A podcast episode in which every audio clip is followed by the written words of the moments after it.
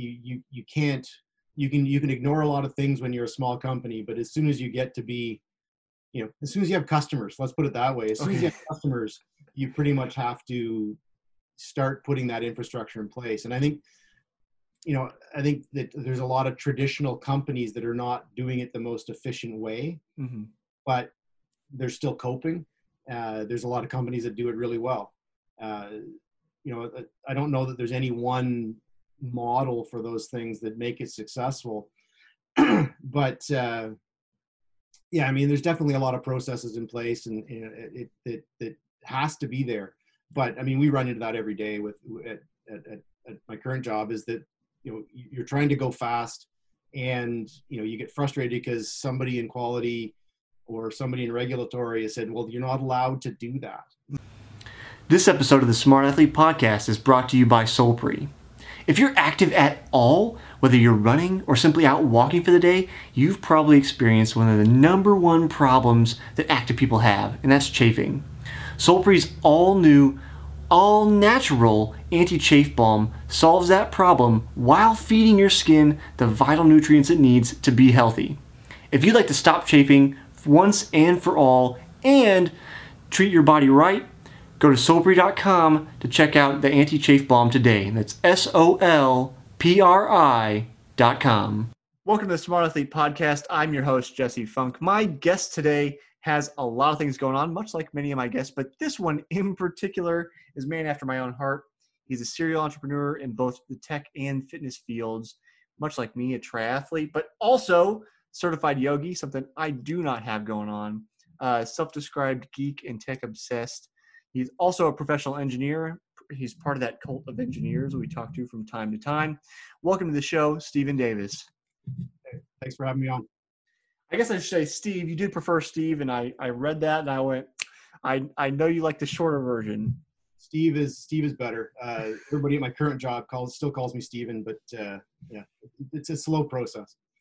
You didn't like forcibly send out a memo and say, "Hey guys, it's, it's not worth it." you know when you when your legal name Steven, it, it gets on everything, and it uh, yeah, you know you're kind of stuck with it, which it's not a bad thing. I mean, it, it is what it is, right? Well, I, I would say on the bright side, you have a relatively uncomplicated name. You would think the same thing of me. It's Jesse. There's you know not that many letters to it, but because I have no I in my name, um, a lot of people just think it's Jess, and I'm like, no, I don't like that. Please stop doing that immediately. so I have some of that from time to time. I work with a gentleman that's it's Jesse, and I, I made the mistake of uh, addressing an email to him with an I, and he came back very quickly and said, "I think that's the girl version of the." Yes. no, no, I wasn't trying to make a point or anything. I just yeah. The, you're you're composing five emails at a time. yeah, no, he, I think, and he probably experiences it happens. Uh, you try to correct people. The only time it bothers me is when it's like say uh, I'll, I'll say a business partner for a lack of a better term or, or a vendor that i'm working with consistently over a number of years and they just cannot yeah. get it that's the only time where i'm like come on guys like you've seen this a number of times you can you can do it um so i want to ask you because um my assistant you know pulled over uh, i'll say your credentials from linkedin and you make a very you know noted bullet point to say you're a professional engineer. And i kind of know or get the sense that engineering is kind of like a cult. Like once you're in you're in for life it's engineers and then there's everybody else. Is that is there any truth to that? Uh, i mean a, a little bit. Uh, it also depends on the field. I mean uh, you know if you're a mechanical engineer a civil engineer there's a lot of uh, there's more i mean personally i think there's more weight that goes along with that. You're building bridges you're building buildings um, when you get into the electronics, uh, electrical systems, software engineering, you know, you got computer scientists, you've got electrical techs. Um, there, there's less of a, a line there. Mm-hmm. Um, it's just, it, it's just, yeah, different different strokes for different folks, right? I mean, it it all depends. I've got, you know, half of my guys that work for me currently are engineers. The other half are technicians or or, or computer scientists. Um, it, yeah, it really depends on the field, but it, there is a certain uh, yeah, I mean, it, engineers tend to be a bit of a breed apart, uh, Right. you know, attitudes and everything else, right? Uh, it, it's yeah, it, it's it's just a bit different for sure. do you feel like do you feel in in your own little sub niche of engineering because you also do the athletic stuff and that's kind of my part of my interest with the podcast in general is you know finding this this intersection of people that don't quite fit into either the solely kind of jock quote unquote mold or the you know geeky mold but you know hit that intersection do you find that or do you feel pretty at home I'm, I mean, I'm, I'm comfortable. I mean, it, it definitely, it stands out. Like I, I find it that when I'm, when I'm interacting with other uh, athletes, if you will, if I'm, if I can be as bold as to call myself an athlete, um, they, they, they're, they're less concerned about what, what you do for a living. It's like, oh, you're, you're an engineer, you're this, you're that, who cares, right? Uh, as an engineer that, that goes out and, and, you know, runs a 50 kilometer race, that is not normal in the engineering, you know, field. I mean, there's lots of engineers. There are lots of uh, professionals that are uh, that are athletic and do things in their own their spare time, but it's not it's not that common, right? So Right. there's definitely. I mean, interestingly enough, you, you you do get a little bit of uh, you know, a little bit of credibility for for for participating in the the athletic side of it uh, at work. I mean, regardless of who it is. I mean, whether it's the accountants or know, lawyers or whoever. Um, yeah, the fact you're riding to work or you're doing this, or you're doing a race in the weekend is is is definitely unusual. But it's not it not uncomfortable. Let's put it that way. Right, right, right. You know, it's just it's one of those things where, like I said, it's kind of the inspiration for the show, but also just my I don't know inquisitive nature about humanity and how we separate ourselves, and you know both how we view ourselves and how others view us, and these kind of like in groups and their overlaps, and it's just, it's fascinating to me just because I think from a personal standpoint, I don't I'm sure I do because I'm human and fallible, but I don't try to treat anybody different than anybody else. You know what I mean? Like, it, you know, I'm not gonna like I'm gonna speak to you the same way I speak to a doctor, the same way I speak to a, a janitor or a teenager. Like, we're people. You have value as a person, um, and that's not trying to be like PC or trying to keep up with whatever that's going on. I live in a bubble, but just just knowing that all kinds of people have lots of potential in various things and come from all kinds of different backgrounds. So I, I guess I see it as interesting when people kind of self isolate or self segregate into you know their group of people. Um, maybe possibly because I'm not sure I've ever felt like I really belonged in any one particular group. Yeah, yeah. No, and that's I mean I I, I see what you're getting at, and it, it and I think it's that like he's pointed out, it's that cross section of you know uh, being a techie, but also being an athlete that it kind of sets you. I mean, it, you're you're fine fitting in with your peers and whatever happened group you happen to be in, but you've always got that sort of label on you that says, okay, but you're you're an engineer, but oh, but by the way, did you know that he also does races, or you know, you're you're uh, you're a gym rat, but I didn't realize you were an engineer type thing Mhm. uh, yeah, it all depends on on on where you are. I find that that again the you know hanging out with athletes, um, like I said, it's it you, you find a much more diverse cross section of, Mhm. of uh, of professions. Uh, well, then I then I get at work obviously because I'm surrounded by engineers. right, uh, right. but uh, yeah, no, it's it's it's it's nice to have that that sort of breadth of uh, or diversity anyway of of, of interests. and, and, you know i think sometimes i wonder in, in part because is it my particular bend that i speak to so many like triathletes and endurance athletes is it a matter of that's simply what's available to the adult athlete you know like if you or i want to go play i don't know insert team sport here doesn't really matter what it is it's Yeah. going to be pretty difficult to do that at all i mean we want to go play football, we want to go play soccer, we want to go play baseball. Like you got to put a team together. There's got to be multiple teams that practice regularly, have a ske- like. Yeah. uh, So I, but through that, um, beyond my diatribe, you know, there are a lot of very intelligent people in the triathlon community. So it's almost like you could just go to any give any random race, just start picking random people out, and then be like, oh yeah, I I'm an engineer, I you know I'm a doctor, I you know I'm a professional artist, like very like very wide, but not well seasoned, but well accomplished people um, from all kinds of fields in that that little microcosm. Well, and I think it part of it is uh, just ha- like you said, it's accessible, right? It, it, Mhm. it- like a team sport. I mean, it all depends on the teams you're talking about. You, you know, around here, uh, men's league hockey, Yeah, if you playing seven days a week, right? There's there's people that just are desperate for people to play, and I'm not right. very good, but I could be playing seven days a week. Uh, soccer is probably the same thing. Um, I, you know, I don't know about anything about the softball or you know, baseball uh, industry or, or the or field around here, but uh, yeah, I mean, it, it the running and the triathlon is, is definitely accessible, and, and so you get everybody there, and, and it's cool. You get a, a huge range of of uh, abilities uh, in that as well, which is kind of cool. You know, I I it always um, just this is I guess this is the, both two things. One, the American in me, and then uh, me just living in a bubble. Always forget about the fervent nature of hockey, um, and how it continues uh, pretty much for as long as people can get on ice and swing a stick. Um, it just it's just it's not in my realm. You know, I grew up in the Midwest. I still live in the Midwest in the U.S.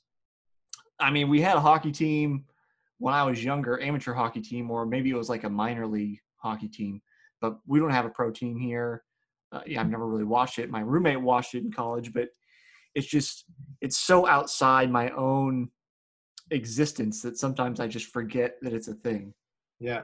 Well, and, and we, we, you know, we're, we're kind of the, and not to pigeonhole everybody, but, you know, we're kind of in the opposite. There, there's so much opportunity to play hmm that people tend to play beyond where they should be playing. Right. So the, you know, we have ads on TV about, you know, what do they say? They get fit to play hockey. Don't play hockey to get fit because you get people dropping dead on the ice all the time. So you get 55 year olds or 60 year olds and they're out there and you know they're not as fit as they should be and they literally drop dead on the ice and it Yeah. uh, but you know everybody's doing it it's still there's there's so much opportunity that uh, you just you just keep playing and playing So then, it, do you not play because of the injury aspect, or?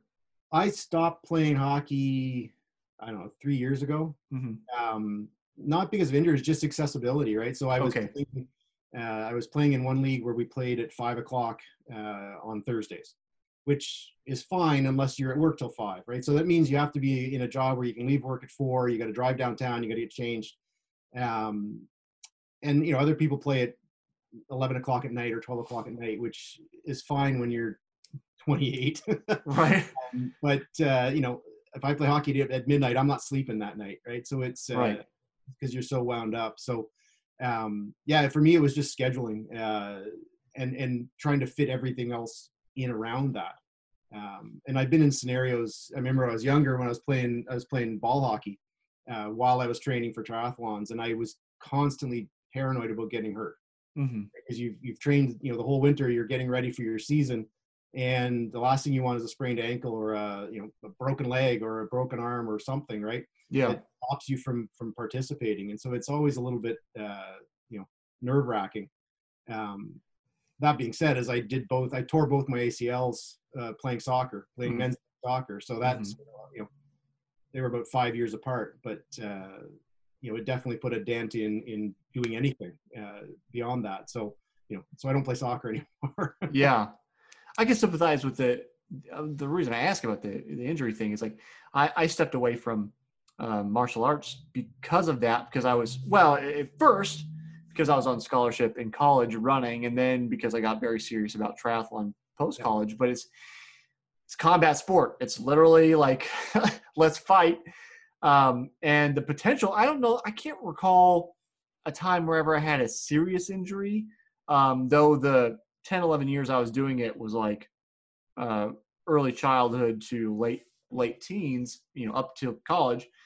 Um, so you know there's probably some resiliency in youth there a little bit uh, but you know it's just that potential for injury and it's it's a little disappointing you know to have to leave behind something that you're so interested in because there's something else that you know subsumes that or uh, uh, assumes that that position of number one um, but i guess that's life just making prioritizing and figuring out what's the the thing you got to do right now um, that you can't come back to.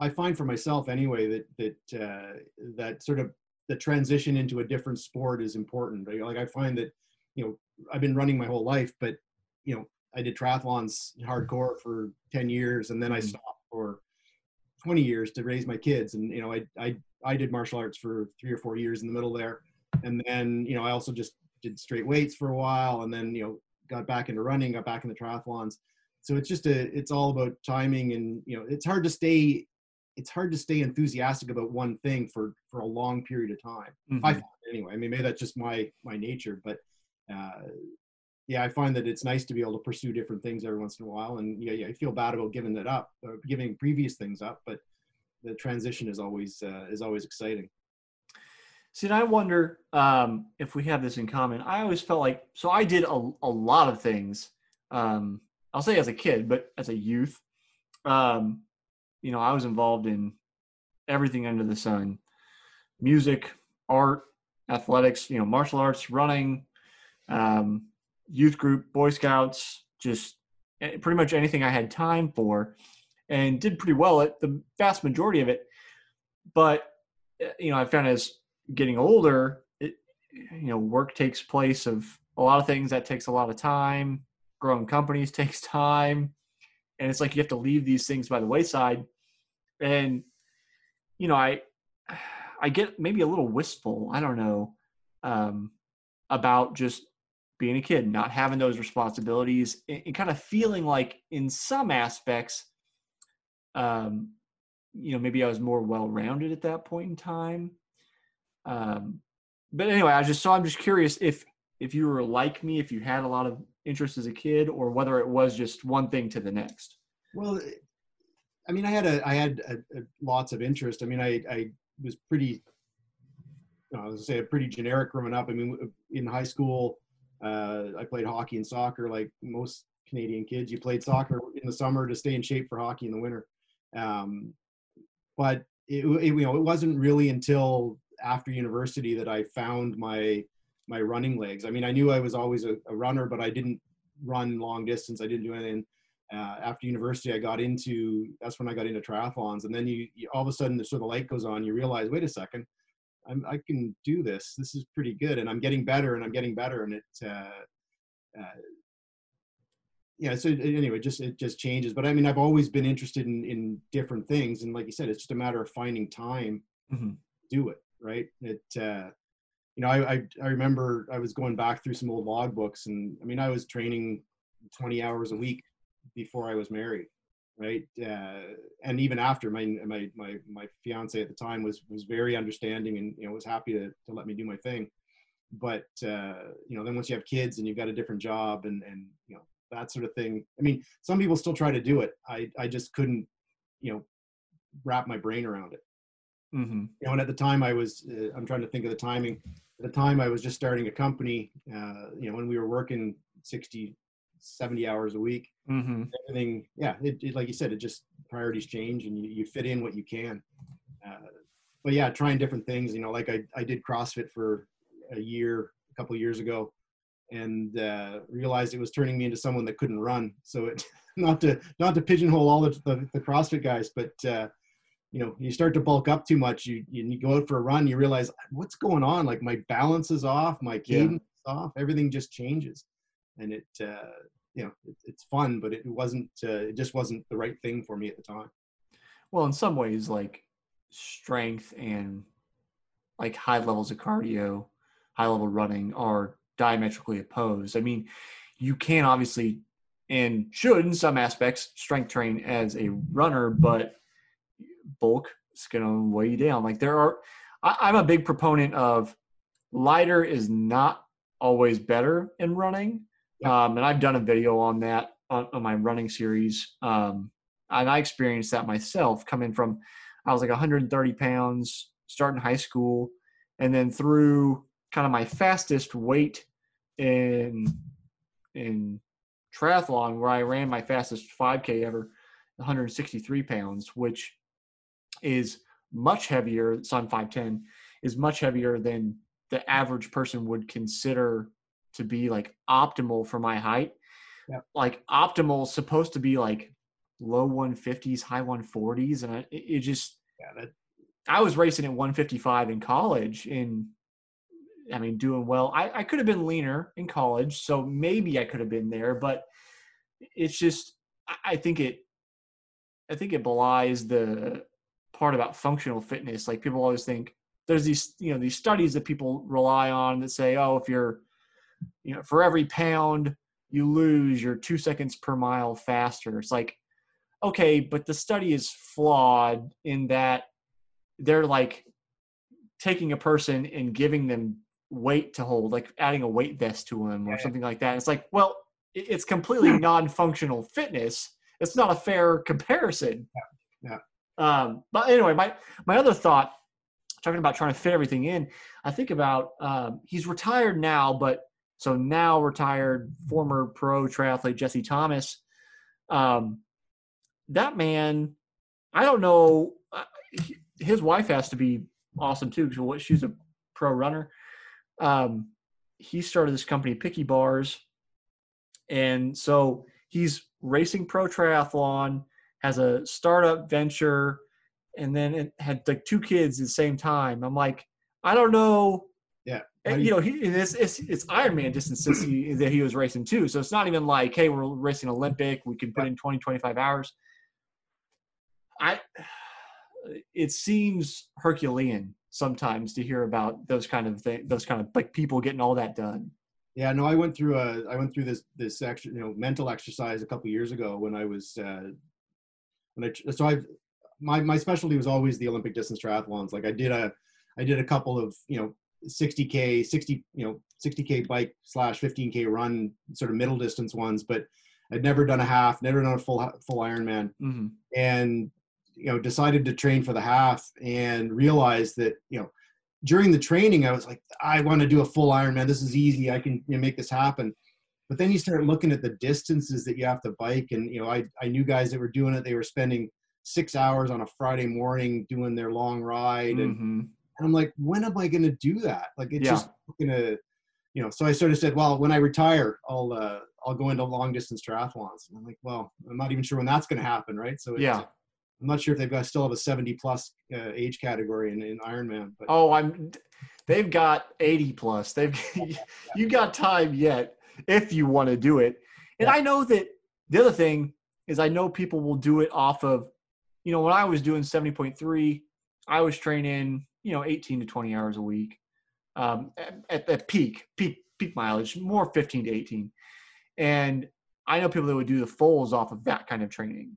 I don't know that I could have. I think I would have been obliterated and I tried tried to do that, or it would have been just about finishing, and that's just not my style.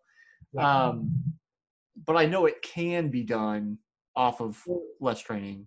and I realized uh, as I was doing the half that uh, it's it's all about what you're used to, right? So I I've been doing these um, Spartan races, right? The, Yeah. the long, you know, five hours of trekking in the mountains, and uh, you know, you do a couple five hour races, and you realize that you can do whatever you can do anything, right? You you you can put your body through anything. So you know, I look at a half Ironman, I'm like, yeah, okay, I can do that. But at, to your point, I don't want to just finish. I don't want to be limping across the line at the end. I want to at least feel like I've pushed myself a little bit. hmm Um, and so, yeah, there's definitely levels of, uh, you know, levels of performance that you're prepared to deal with. And yeah, I'm sure you could go and knock off a full Ironman today, right? If you wanted to, but it's not going to be pretty.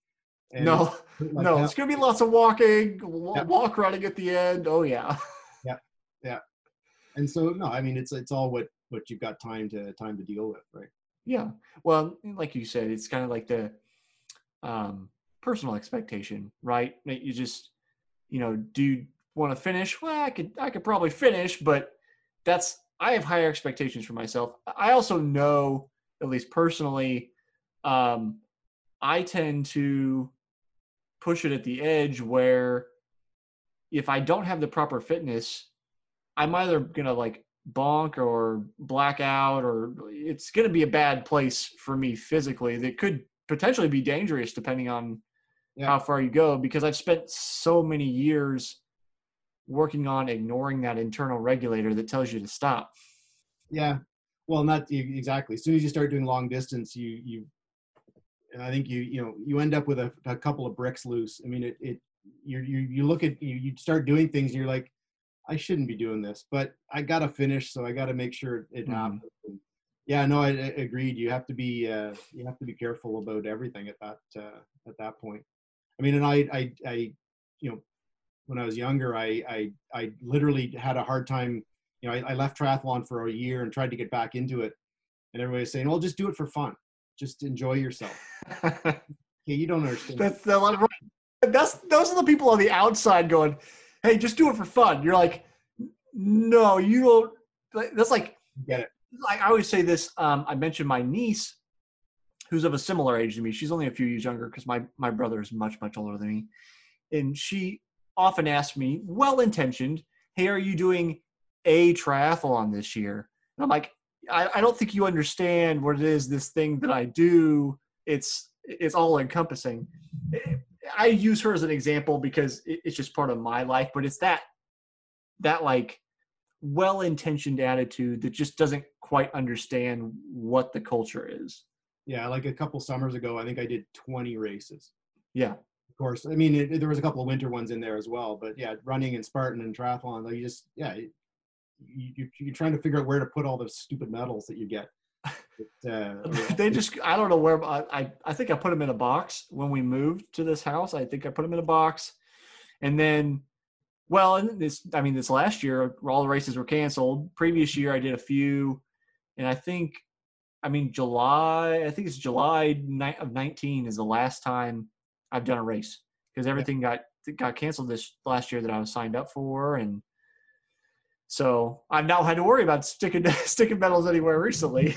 Yeah, no, that's true. I'm I'm pretty much the same, but uh, yeah, no, it, it it just the the not everybody gets that you know, or you know, this, these Spartan races they uh, they would run three races on a weekend. Mm-hmm. So you'd go in and do a you know you'd race Friday, you get up race Saturday again, and get up and race Sunday. And uh, yeah, people are like, well, how did you enjoy the race? I go, well, there was there was three, but uh, you know, still fun. yeah, it, it, it's definitely uh, until you've done it, it, it it's hard to to un- get other people to understand for sure. Yeah, yeah. Um, so I have to ask you a bit about um, being a subscribed serial entrepreneur, and I, I guess the the tech and fitness you know aspect makes sense given your personality and interests. Um, so uh, tell me a little bit about, I guess, the journey. You know, how do you end up you know, being dumb like me and going down an entrepreneurial road and, and as you mentioned earlier, working 60, 70 hour weeks as you're starting things up? Yeah. Uh, I mean, it, it, I don't know that there's ever a conscious decision. I mean, part of it, I think for me anyway, is that my, my dad, uh, started a company when he was, when I was in grade seven so I don't know how old that is, 12, 13. Um, so I grew up around that environment. I mean, mm. he hmm. was, you know, he, he, seemed to be perpetually starting a company. Um, it was always the same one. I mean, he's running the same company now. My, my brother runs it. Um, my dad's retired, but uh, so I was always around that entrepreneurship and always around that sort of self-employment thing. And yeah, it just kind of, to, to, be honest, the first, the first one just kind of fell in my lap. I was mm-hmm. consulting uh, I ended up with too much work. I brought a partner in. We ended up with too much work. We ended up there was six of us. Uh, after a while, and and you know we were doing a good business. Uh, this was right sort of before the the dot com bubble of 2000 uh, was just starting, um, and uh, uh, after that we we both ended up going our own way after about five years of, of running our own company. Um, he jumped onto a, a dot com. I jumped onto a dot com. Um, and it, it, you know, but the, the, the desire never goes away. Right. So after that, uh, flamed out like most of the, you know, 90% of the tech did, um, I, I was probably in a series of, of startups. Uh, some of them were mine, and some of them were what, uh, other companies that I just, you know, friends were starting them or, or colleagues, um, and I, I jumped in to to help out. But the the urge just never goes away, right? You always are looking. If you've got that mindset, you're always saying, "Well, not so much I can do it better, but there's an opportunity here for me to build something." And and I've I've always considered myself a builder, whether it's my own company or, or somebody else's. And I've been in I've been hired more than once to uh, to come in and build a team and build the product. So I, I I found a lot of the conversations I was having with people were, you know, we want to build something, we want it to be this big, and we want it to be blue. How much is it going to cost, and how are you going to do? How do we do that? And I, you know, okay, I'll build that for you. And then, and so I would end up partnered up with a lot of non-technical uh, people mm-hmm. and, and just building, building that thing for them. Um, which in, you know, invariably leads you down the path as, ah, I can do this better than they can. uh, but, uh, yeah, it's been sort of a, whether I'm doing my own thing or whether I'm doing, uh, working inside another company, I have, you know, more often than not been building something from scratch. So I mean, even this latest job with Canopy, uh, mm-hmm. I was brought in as sort of the fourth person in, into the team to to basically build the software side of of you know we're doing consumer electronics. You need you need software, you need apps, you need websites, you need everything. Uh, I was brought in to build that team from scratch, and so you know, and that's where we are where we are now. I mean, I've taken over the whole team, so I have mechanical engineers, electrical engineers, software guys working for me. But uh, you know, it's basically a team that myself and a couple other guys built, and uh, you know, so we're we're it's like a startup inside a bigger company, which is the best place to be because there's money. Right, you got all the funding. yeah, you're, you're a lot less worried about trying to find that next uh, your next paycheck or your next uh, you know forget about your own paycheck. Find the paycheck for the people that are working for you. Right, right. You know, so last week I spoke up uh, spoke to um, another startup guy, uh, Alex French, who's he actually is kind of like where I am now, and then went more your direction, took VC, um, venture capital, and then has pushed his company forward. I kind of live in lifestyle land where it's you know it's me. Uh, you obviously spoke with my assistant Ira, who does a, a, lot of things for me, and then I have a another lady I work with who does my video editing. Mm-hmm. But I mean, it's it's just the three of us, so I'm the only full time person running both of my companies. Um, it, and so, anytime I'm speaking to people like you or Alex, who are in this place of well, I'll call more corporate environment, in that you you have the ability to build a team and get people and and roll faster. It just it's fascinating to me because I have no idea what that's like. I've never worked in a co- corporate environment. And I wonder, you know, I wonder, am I missing out on something? Should I be doing something else? Um, and so I, I guess through the various kinds of setups and teams you've seen over the years, like, is there a preferential way you like working? That's a good point. A good question. I, in general, I, I prefer smaller teams. I prefer the non, you know, the company I'm at now, I think we've got 3,000 people, 3,000 employees. We've got 10 different locations. Um, I mean, the headquarters is here. There's probably a thousand people in Ottawa that, that are working for the mm-hmm. company. Um, you know, you could ask anybody that knows me. I, I don't do big corporate well. Uh, I mean, honestly, I'm too outspoken. I don't, you know, I don't have a filter mm-hmm. and that doesn't go over well all the time.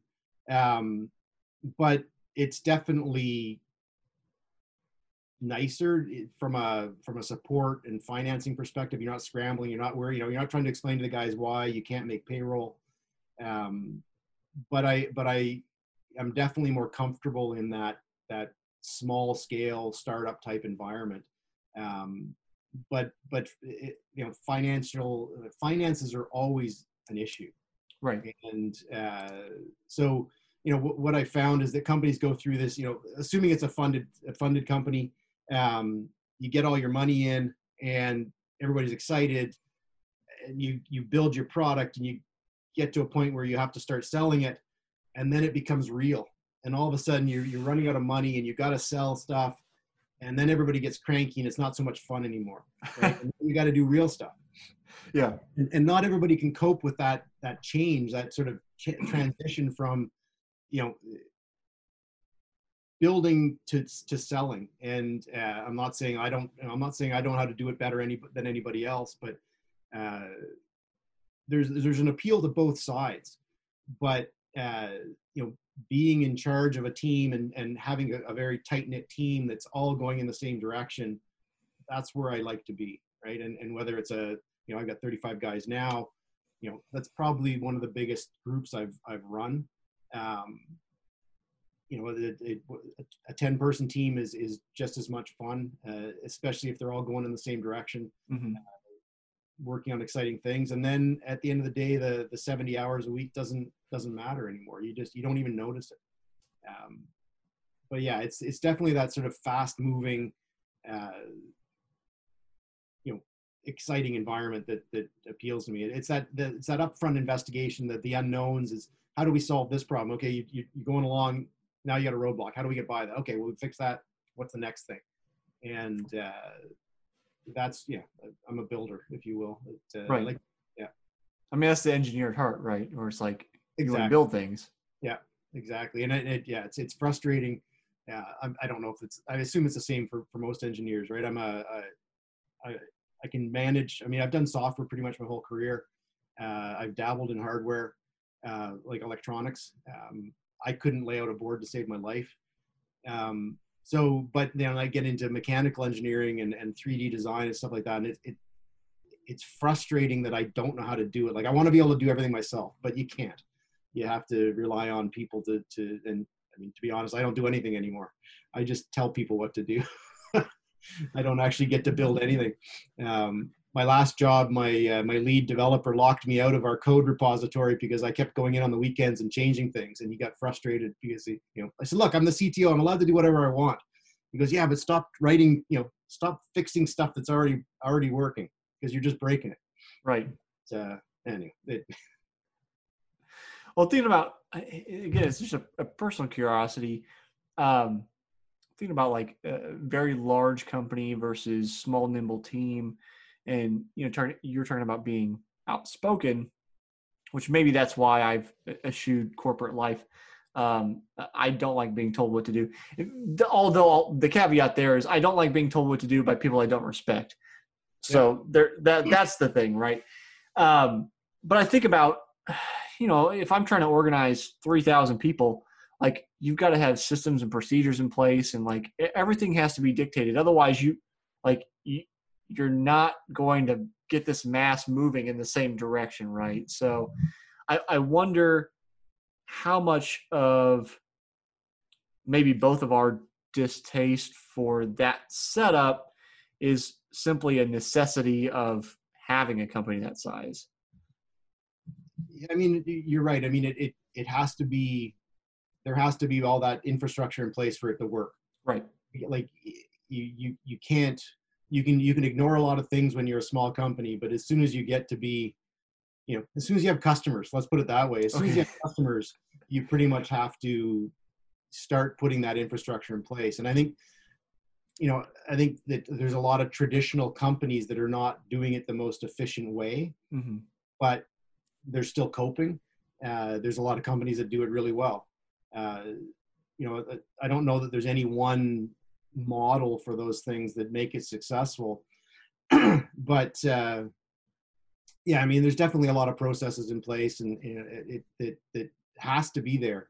But I mean, we run into that every day with at, at, at my current job. Is that you know you're trying to go fast, and you know you get frustrated because somebody in quality or somebody in regulatory has said, "Well, you're not allowed to do that." It's mm-hmm. like, okay, but but but no, this is the way it has to work. You know, we've we've we've already gone through this you know this is the way it has to work. Yeah. So uh, yeah i mean it, i definitely i understand the necessity of it. Doesn't mean i like it. I understand the necessity of the necessity of it. So is that you know before we got going we were talking about um we're talking a little bit about public speaking and just having what you know what the podcast is. And uh, you you know you were talking about um, kind of the best speeches you've given you didn't really prepare for um, and, and, I will actually counter your own argument by saying you just didn't write down what you're going to say. You were prepared to give them by your experience and time, but you didn't necessarily say this is exactly what I'm going to say in such such and such order.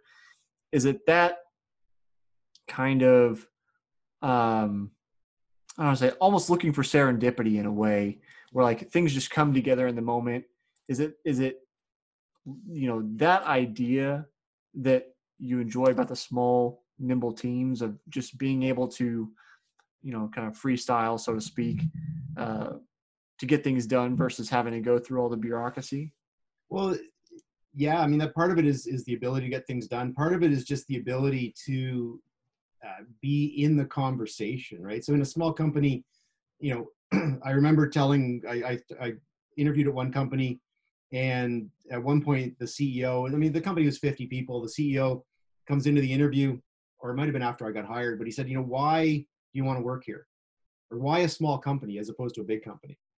And I said, you know, at the end of the day, if I can't go into the CEO's office and tell him what I'm thinking and have a logical conversation with him and and participate at least in some way in that that how does the company run you know it, it's frustrating right if you've got five layers between you and the person that's making the decisions uh, you feel helpless Mm-hmm. And after being in small companies where you have that access, it's hard to go the other way. And it's hard to sit back and say, well, I don't know, you know, I don't have the ability to have a conversation with our CEO. I don't have the ability to have a conversation with my VP. Um, I'm stuck here talking to the people around me, which is fine, but I, I want to have, I want to be involved with everything. And you lose out on that in, in the bigger companies. And it, uh, I think that's probably something that I've always been you know looking for is just the ability to to have an impact on on you know whatever. Um, and, and part of that's personality. I, am not satisfied with just sitting back and doing the technical aspect. I want to interact with marketing and i want to interact with you know customer support and, and the sales guys and understand how they're selling product uh, how are we marketing product right? So um, you know it's it's it's it's that diversity of of uh, items or things you can get involved with that's uh, that's fun in a small company. It, you saying that kind of reminds me of uh, one of the blog posts you wrote about, um, and I'm gonna misquote you, so please correct me as I stumble through this. Um, thinking about like um, kind of R and in-house development versus like executives wanting to bring outside individuals in to solve a problem. Yep. Um, so I think about this too, and uh, it really shouldn't be a concern of mine, um, given that I'm uh, essentially a one man team. Um, but you know, I think about structure. And I, I like systems and systems building and all that kind of stuff, and I wonder how do you keep? Can you keep that spirit of entrepreneur, entrepreneurship and like nimble R and D in a large environment where by necessity you have to you know push people through this thousand cog machine to keep everybody moving. Is it possible to do both? It is but there has to be very much a, an upper management buy-in. If if you know and and, and you know i'm not going to i'm going to try to avoid criticizing my current company um, we do have a uh, we we are still a young company uh, we've happened to grow very big very quickly but there is still a, a, a, a sense or an, an, environment of, of let's get things done quickly, um, which is which is good, right? So they're they're they want to get product to market, they want to get product to market in good time. The size of the company is less relevant to that. I mean, bigger companies tend to to put processes in place that slow everything down, mm-hmm. but the, the the the, bonus of that is that it makes them robust and reliable and, and long lived, right? You get a lot of startups that'll crank out something really great uh, and really quickly, and then they, you know, the customers they find a problem in the field, and the customers don't like something, and they just flame out, right? Because they have no ability to to cope with with the problems that come up downstream. Mm-hmm. Um, so you need to have the stability of the company to to support that while still trying to you know be nimble within it. Um, but it's definitely a top down that has to be driven from the top down because you can very quickly um, stagnate on an idea or on a, on a, whole company can stagnate very quickly.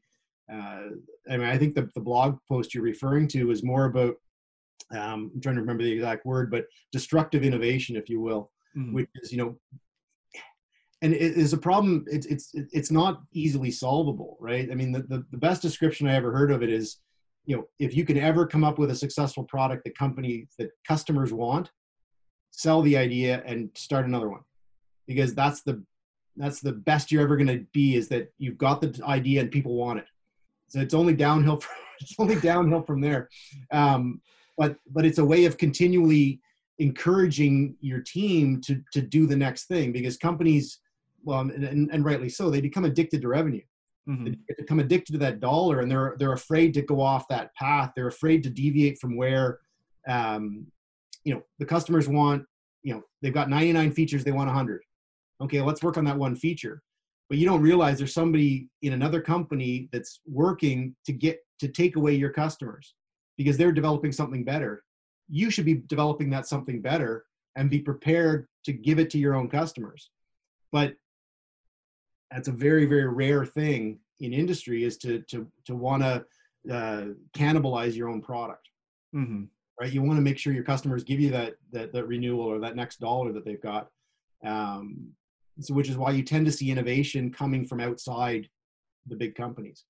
Um, because they just can't they can't get away from that that addiction to their existing customer base and so um, it, it's a hard thing and that's why you, you, you see a cycle and even though you say well you know, twitter's never going to disappear or myscape or myscape facebook's never going to disappear but i mean people remember myspace and it was the right. big I mean, it was never going to disappear and then it did um, you're seeing right now. I mean, Twitter is a perfect example of this, and I mean it's incredibly politically charged, but mm-hmm.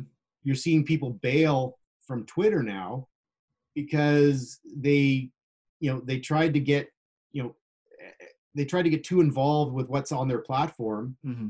I mean, they were being asked to. I mean, everybody's saying you got to get rid of the the, the Nazism, you got to get rid of, rid of the anti-Semitism. It's the right thing to do they might have locked it down a little bit too hard, and now you get all these people fleeing to Parler, Parler, yeah, and Gab and all these other platforms, Rumble, um, because they feel like they're getting locked down. And does that mean it's the end of Twitter? I don't know, right? But you can see how it it it doesn't take a lot for that that new person to come in, and now it's everybody just goes there, mm-hmm. right?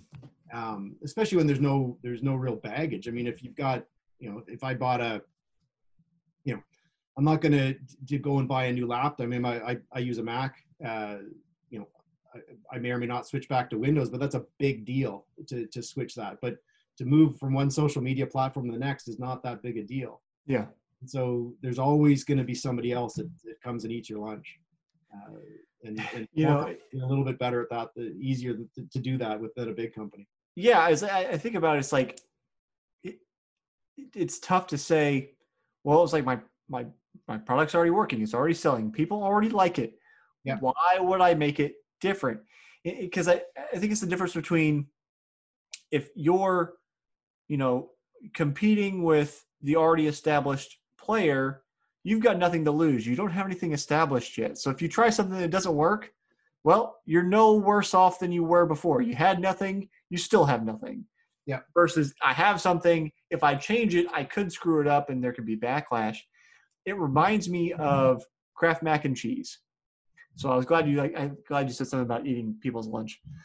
It, it, it I don't know if you know about this, but I I read about this story where you know Kraft mac and cheese is just cheap box mac and cheese that you know everybody under the sun, at least that I know, has had powdered cheese is like its own flavor. It's not really like cheese.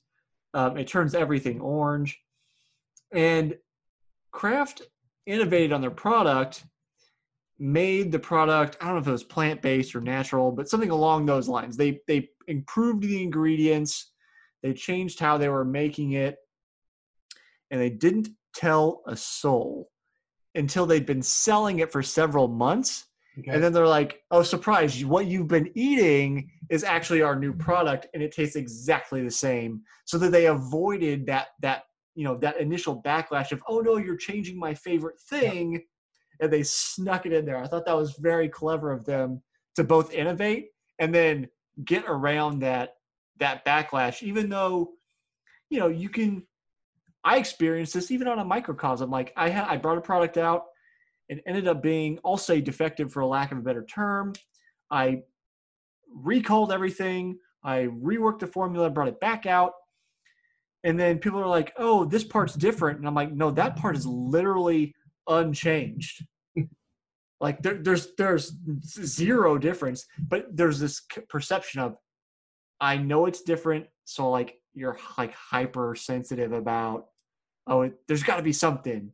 So uh, anyway, I, I thought it was really clever, clever on on Kraft's part to to yeah. do it that way. Oh, for sure. Well, and I'm sure a lot of people have taken runs at Kraft Dinner, uh, yeah, successfully, which is uh, you know a testament to their the their marketing and their their longevity. But yeah, uh, yeah for sure. It uh, you don't always want to tell everybody. Don't always announce what you're changing right off the bat. right, right. Just let it come out, and then I and that's I guess that's a nice part of that strategy too. Is like they could have brought it out, and then if they had a lot of people initially saying something's different, something's not right, I don't like it, then they yeah. know it's honest feedback because they didn't tell anybody that it's different. It's an actual perceived change. Yeah. So I keep that one in my in my my back pocket thinking about the future and I'm like if I change yeah. something just don't tell anybody um, and just see what happens. Yeah. And go from there. Um, so Stephen, as we're Steve, as we're kind of wrapping down on time, um, I have a habit at the end of episodes every season. I have an overarching question I ask every single guest. So um, you get to be the second person to answer this question this year. Um, I'm asking everybody this year how do you stay motivated after failing to reach a goal? Uh, that's a good question. I mean, it, it, it, it, I guess it depends on, on how you define failure. Uh, I mean, for me, it, it's really comes down to the challenge. It, it, you know, I don't ever see something as a failure as much as it's, it's, you know, it sounds cliche. It's a, it's a learning experience, right? You've, you tried to go somewhere, you tried to do something, you didn't get there. Um, and, and well, by God, I'm going to do it better the next time. I'm going to, you know, I'm going to, yeah, I'm just going to, I'm going to do it the next time. Right. And it, uh, yeah, for me, it, it's, it's, it's never really, that thought process doesn't really happen.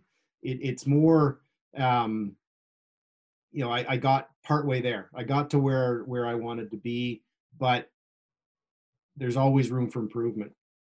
And yeah, it's it's really just about setting goals uh, and and getting setting goals logically.